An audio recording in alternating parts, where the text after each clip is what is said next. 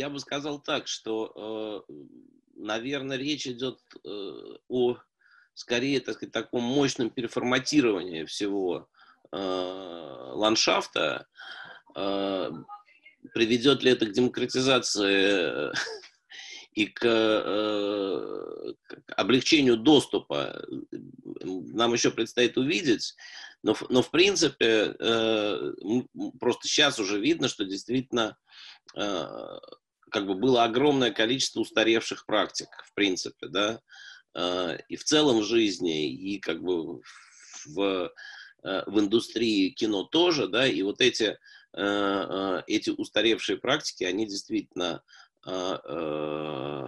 уходят, а на их место приходят, так сказать, приходит совершенно новый подход. И те, скажем так, а, сегменты индустрии, которые к этому оказались лучше всего готовы, они от этого а, максимально выигрывают. И это, конечно, в первую очередь касается а, всего, что связано с онлайн-показом. То есть вот все, что имеет отношение к индустрии онлайн-показа, очень мощно сейчас получила очень мощный толчок для роста. Да? Оказалось, что как бы это действительно крайне востребованная а, как бы формы, и в принципе а, а, практически все, что происходит в кино, может происходить онлайн, да, то есть могут происходить онлайн-фестивали, и они уже как бы идут вовсю, да, и уже даже, там, например, фестиваль Sundance, который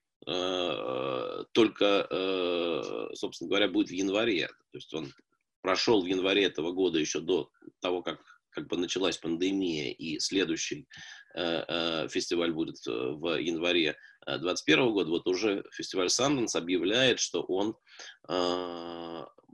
значительную часть своих показов переведет в онлайн-режим для того, чтобы сделать его, эти фильмы доступными гораздо более широкой аудитории.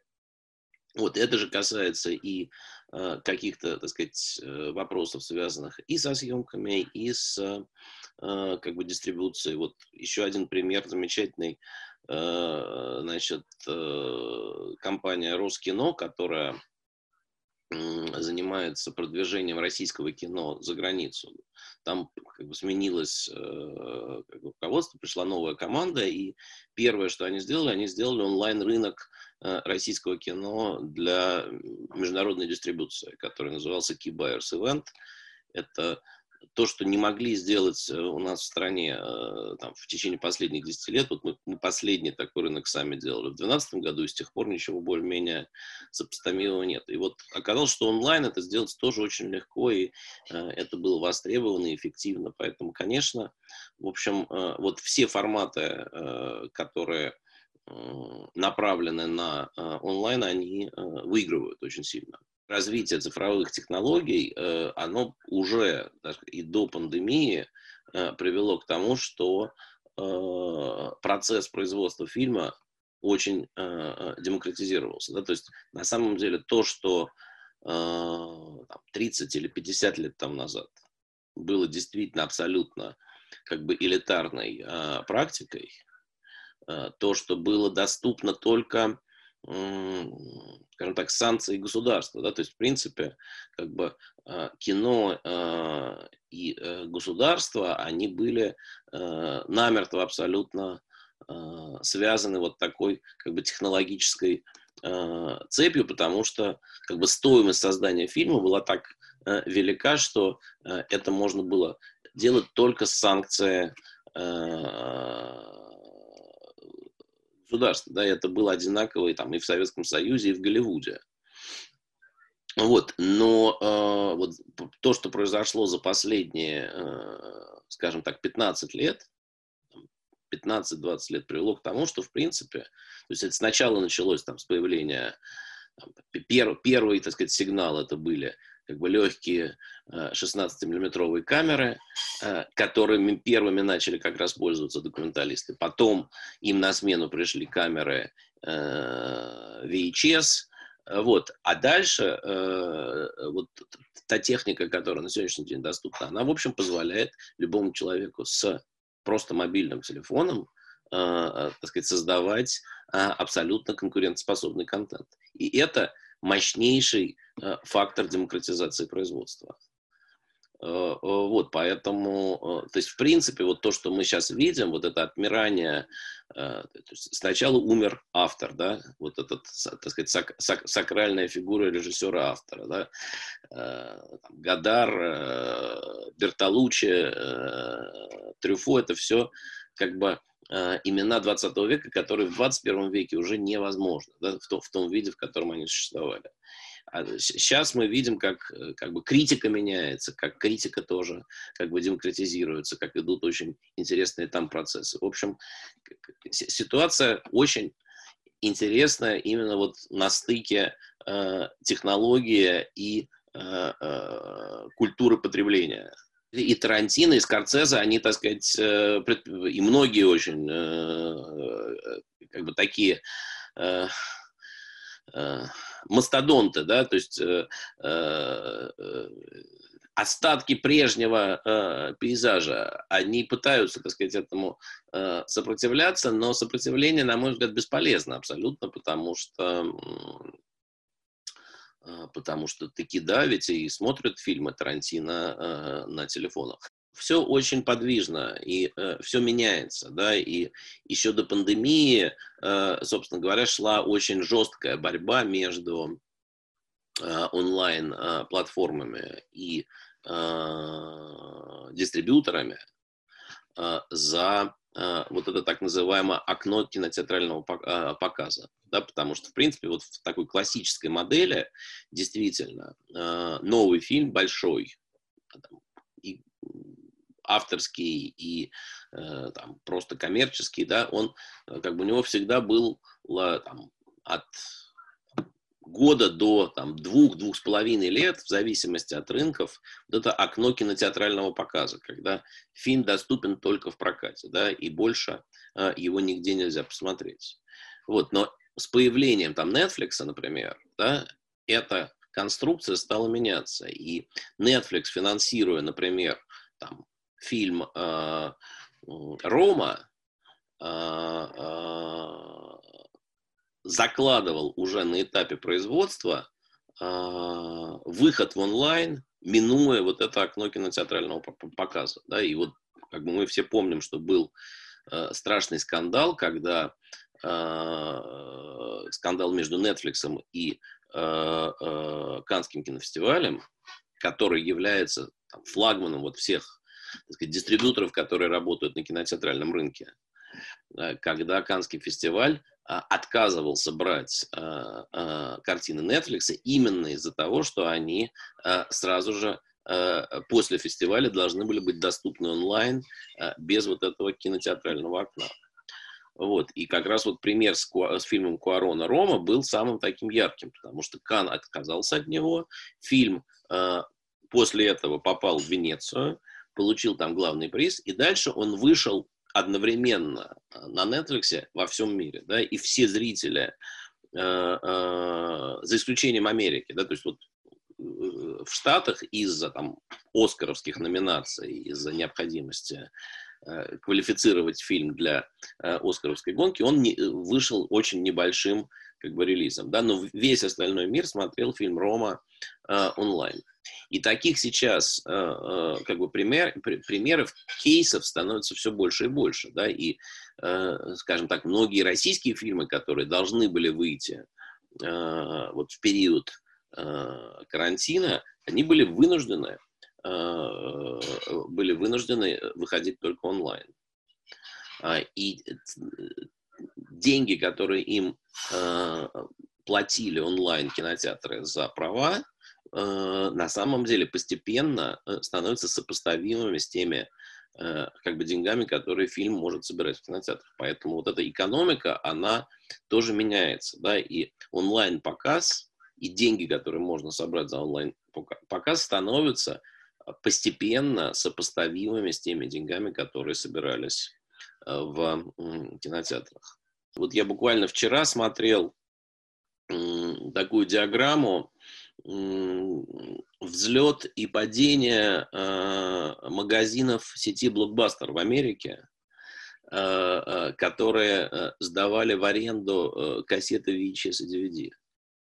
И, и, и это на самом деле абсолютно захватывающее зрелище, потому что ты видишь, как на протяжении буквально вот мы, мы все были этому свидетелями, да, то есть там первые магазины сети Blockbuster в Америке появились в 86 году, их было пять, да, и дальше буквально за там 10 лет э, этих э, точек, где люди могут брать в аренду кассеты э, и диски DVD, их становится 5000. Да? Эта сеть покрывает всю страну. Она становится абсолютно как бы всепроникающей.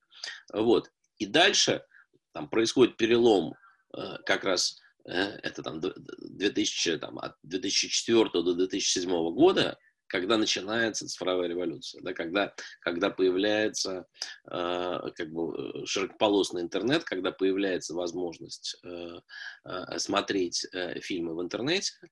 Э, вот. И на сегодняшний день от этой сети остался один магазин в э, 2020 году. То есть за э, как бы этот цикл занял 35 лет с 86 до 2020 года абсолютно кардин, как кардинальное изменение всего, да.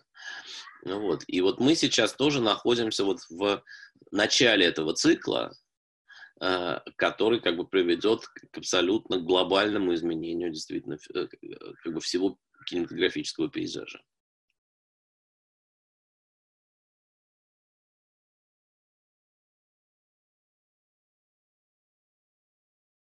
Мы видим, что государство хочет так, таким же образом это все э, как бы регулировать э, и э, этим управлять по как бы действиям государства в отношении, например, компании Яндекс.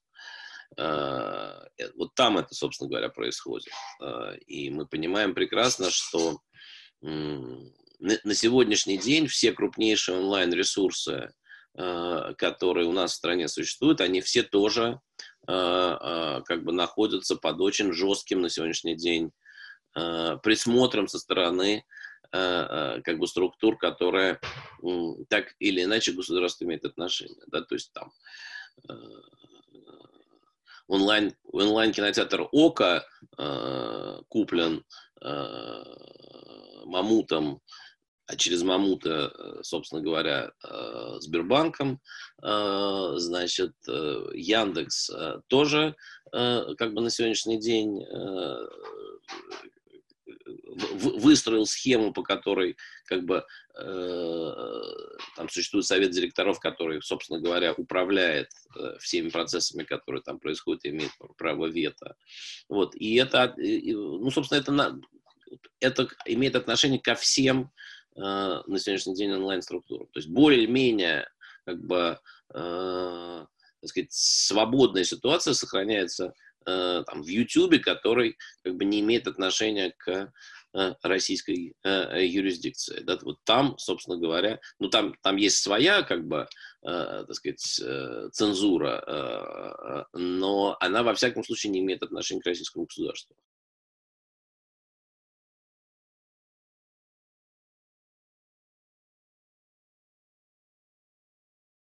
Это очень э, э, сложный вопрос с кинотеатрами, потому что они на самом деле действительно оказались э, в самом уязвимом положении. И, и если там до последнего времени, до пандемии, еще как-то как бы этот процесс, процесс, скажем так, ухода зрителя из кинотеатров, он э, э, носил, так сказать, такой медленный характер, да, то э, э, что будет сейчас, на самом деле, э, предсказать очень сложно. Конечно, произойдет возврат.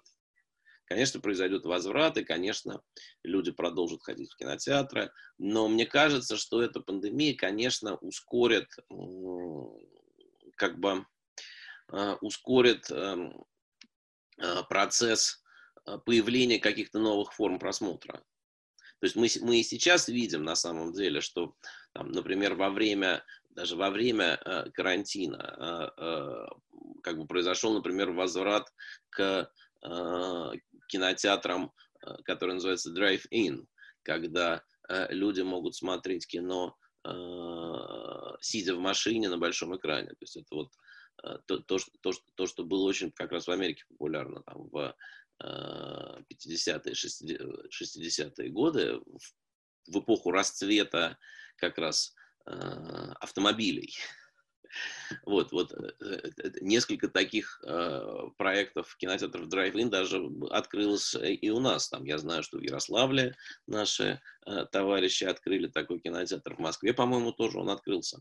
Вот, то есть, ну и кроме того, ведь как бы это тоже показ в кинотеатре, он тоже переживает, так сказать, технологическую революцию, потому что там появление Э, и DCP, э, и появление э, мощных проекторов недорогих, да, дает возможность, на самом деле, любому человеку устроить практически такой кинотеатр у себя дома, если так сказать, есть такая возможность. Вот поэтому, в общем, на самом деле кинотеатры, конечно, как бы будут переходить вот в это, как бы если, если в 20 веке кинотеатры были Э, массовым э, и э, доступным любому человеку, так сказать, самым демократичным как бы видом досуга, да, по сравнению там, с театром, с оперой, то теперь кинотеатр сейчас станет на самом деле супер элитарным, супер дорогим видом просмотра, который будет возможен только там, в очень больших городах, а, и э, как бы кинотеатр, э, кинотеатральный показ по как бы своей форме приближается уже, так сказать, вот к такому э, театру, да, к опере по, так сказать, степени как бы доступности для зрителя.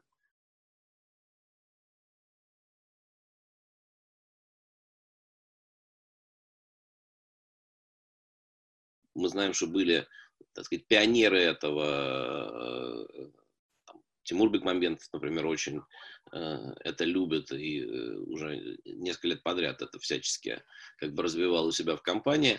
Ну, я, я, честно сказать, не, не верю в то, что это может как бы быть, так сказать, таким универсальным средством.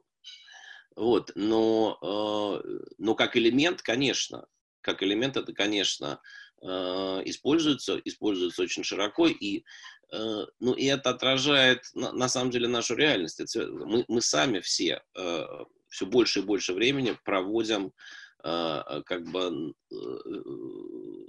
в диалоге с экраном, да, э, во взаимодействии с экраном. А, и поэтому, как бы, естественно, что кино начинает это тоже отражать. Это тоже будет развиваться, это будет проникать как бы и в другие э, как бы сферы. Ну, например, вот я могу сказать, что мы, мы сейчас занимаемся документальным кино, да, и снимаем там, документальные фильмы, но и у нас внутри документальных фильмов очень много э, скринлайфов очень много э, использования э, там, компьютерной переписки, э, Инстаграма, фей... то есть вот все, все, что как бы все, что является частью нашей жизни э, в реальной жизни, входит постепенно в кино.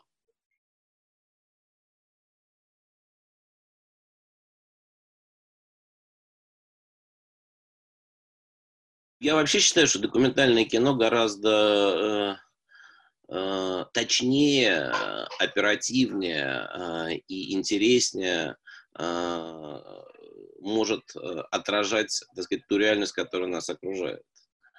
И, так сказать, те истории, которые можно рассказывать средствами документального кино, они гораздо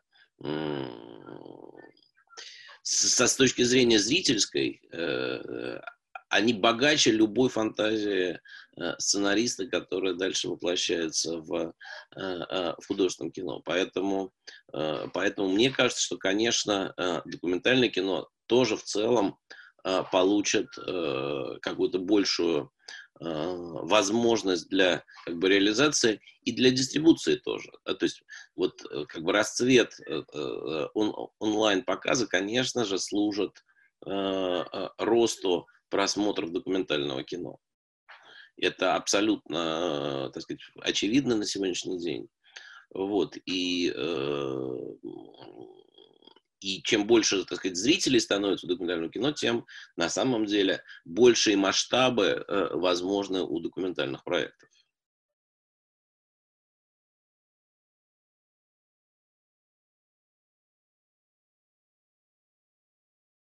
Мы находимся в двух а, одновременных, так сказать, процессах. То есть есть, с одной стороны, э, все, что касается эпидемии, а с другой стороны, есть э, мощнейший э, экономический кризис, который как бы возник, на самом деле, одновременно и в значительной степени был этой эпидемией, скажем так, стимулирован. Вот, и, э, конечно же, э, это очень сильно как бы поменяло весь механизм э, там, фандрейзинга для, для, для вот таких некоммерческих проектов, которыми, например, мы занимаемся.